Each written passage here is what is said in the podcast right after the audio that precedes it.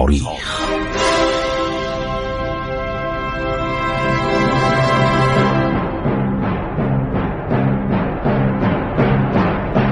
کاری از گروه جوان و اندیشه رادیو جوان.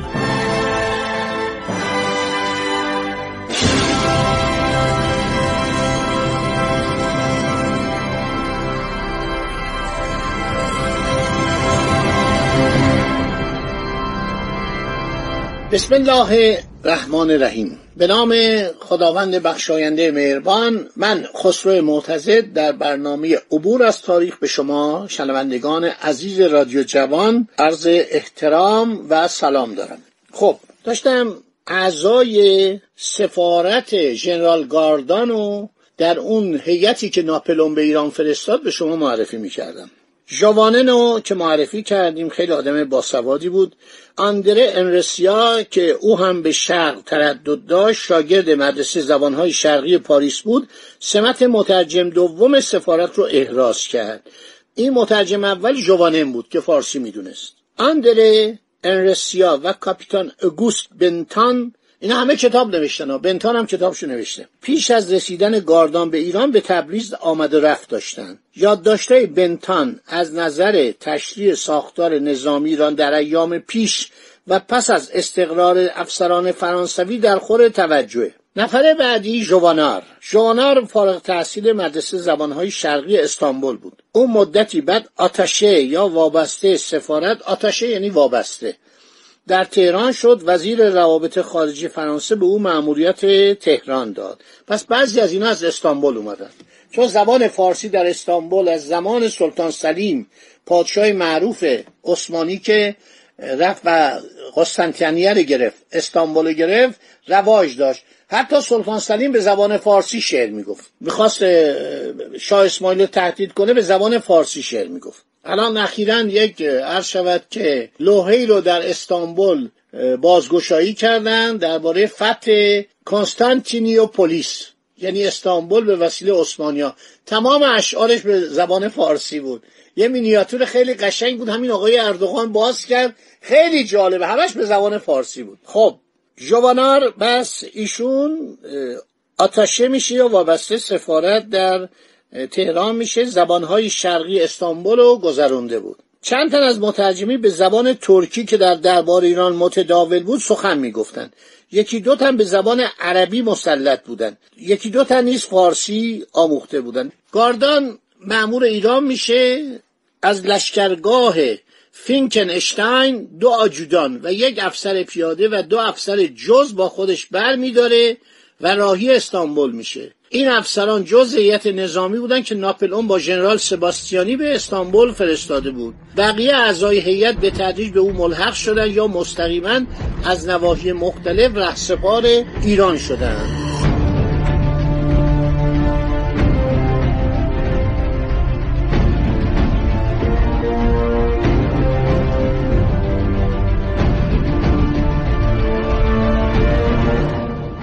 خب حالا بریم سراغ غیر نظامی ها.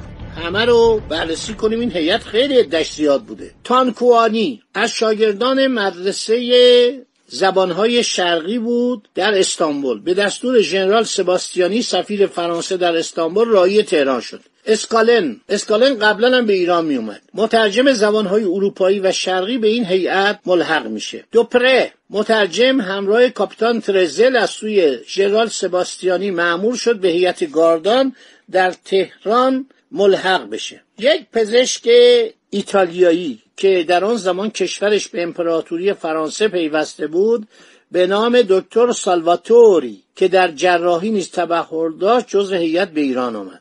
برای امور مذهبی هیئت داماد کشیش از سومه سنبنوا در استانبول به سفارت ملحق شد. یک کشیش دیگه به نام فرانکو پولو از مبلغین سومه سنبنوا و چند نفر دیگر هم به هیئت پیوستن. افرادی که من اسپردم اعضای غیر نظامی و سیاسی هیئت محسوب می شدن. ولی افسرها اصلی بودند اهمیت ایران در نظر ناپلون به حدی بود که بنا به نوشته ژنرال سایکس او به ابتدا می‌خواست لوسین برادر خود را به عنوان سفیر به ایران بفرسته. ژنرال سایکس انگلیسی بوده در اوایل قرن بیستم اواخر قرن نوزدهم در ایران بود از درجه ستوان یکمی. تا سرلشکری هم میره کتاب دو جلدی جالبی نوشته به نام تاریخ ایران در دو جلده نوشته می‌خواست برادر خودشو به عنوان سفیر به ایران بفرست حالا نظامیان. یه سری باید افسرم یا ارتش ایران درست کنن دیگه. گاردان یه گزارش جالبی از ارتش ایران داده که مثلا تو ایران اصلا بیمارستان نیستش.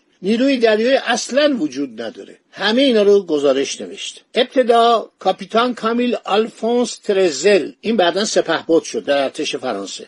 مهندس جغرافیا افسر پیاده نظام که او در بغداد به پیوست. صدفان برنارد. این متاسفانه در شهر خوی مرد بر اثر بیماری فوت کرد. در اسلامبول کلونل فوی و دستوت و تراسی سه تا افسر بودند. عضو هیئت نظامی فرانسه در اسبانی به هیئت ملحق شدند.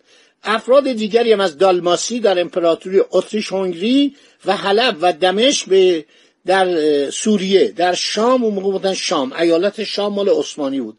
به هیئت اضافه شدن هر شود که یک شخص دیگه ای که اومد رابان جلدی پپین افسر سوار نظام بود. عده اعضای هیئت به هفتاد نفر می رسید اینا وظایف سنگین سازماندهی نیروهای مسلح ایران را به عهده داشتند. خب سروان فابویه کاپیتان فابویه توپریز بوده. در نامه ابراز تأسف می‌کرد که توپخانه ایران فقط دارای یک توپ به غنیمت گرفته شده از روسا و تعدادی زنبورک است و خدمه توپخانه و زنبورک ها جمعا 150 نفر است. افسران دیگه. بازم ناپل اون افسر میده. کاپیتان ترولیه که او از حلب در شام راهی ایران شد تا خراسان رفت راه های بین ایران و افغانستان را نقشه برداری کرد.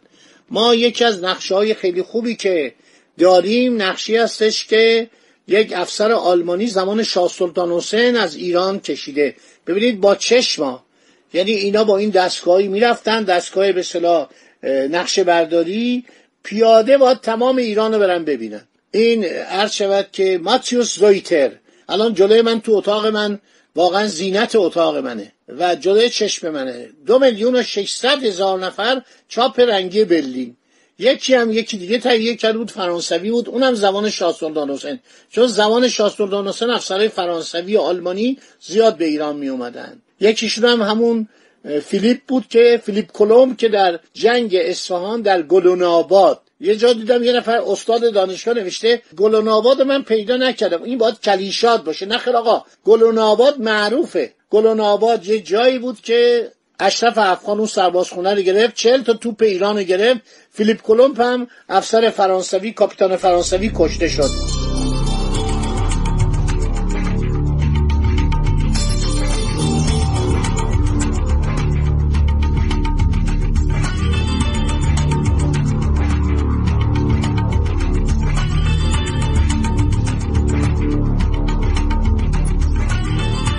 خب کاپیتان ترولیه که او نیز از حلب در شام راهی ایران شد تا خراسان رفت و راههای بین ایران و افغانستان را نقشه برداری کرد.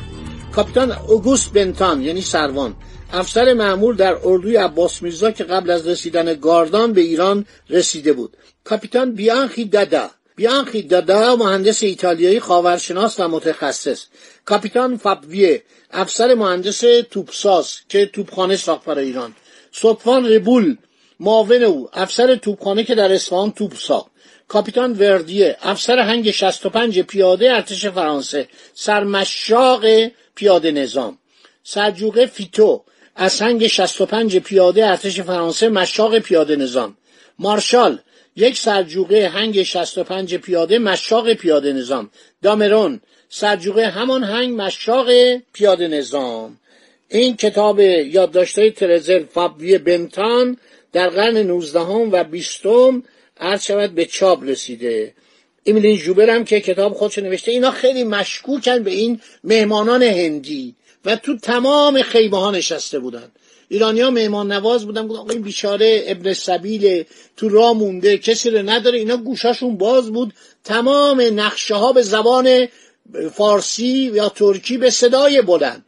گفت وقتی عباس میرزا می‌خواست طراحی نقشه جنگ بکنه مستخدم می‌شدید آبدار می‌شدید همه اینها دور تا دور این جوکیان هند بیشتر به اینا ما میگیم جوکی مرتازان هندی اینا میشنیدن. باقی صحبت بمونه برای برنامه بعدی چون وقتم تموم شد. دنباله ماجرا میمونه برای برنامه آینده. خدا نگهدار شما باد.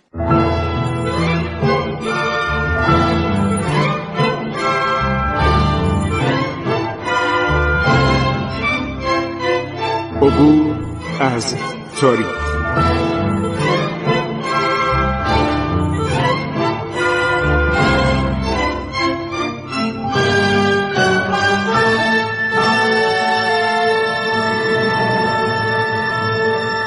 ایران با شکوه. سرگذشت ایران ما به روایت خسرو معتزد